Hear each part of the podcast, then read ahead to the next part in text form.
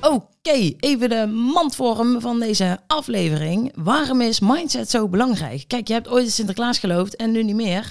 En toen je ooit in Sinterklaas geloofde, ja, toen keek je natuurlijk door de bril met... Oh, Zwarte Piet is, uh, die is echt, de Sinterklaas is echt. En toen je er niet meer in geloofde, toen veranderde alles. Want toen was uh, Sinterklaas opeens de buurman, de Zwarte Piet was je broer. En je denkt, wat de...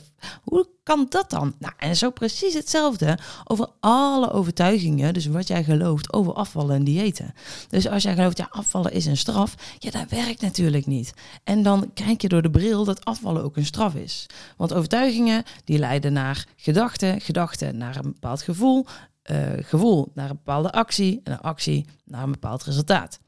Dus uh, krijg je overtuigingen helder op papier.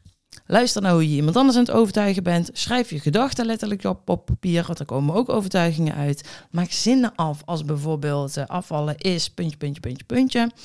Um, en stel jezelf de vraag, maar wat betekent dat dan? Hè? Afvallen is puntje, puntje, puntje bijvoorbeeld moeilijk. Oké, wat betekent dat voor mij? Daar haal je heel veel stukjes uit in hoe jij, jij nu jouw kijk hebt over dat bepaalde onderwerp. En eenmaal die overtuiging helder, ja, dan ga je dus ook dat gedrag terugzien. En oh, oké, maar dit maakt dus waarom ik X gedrag doe.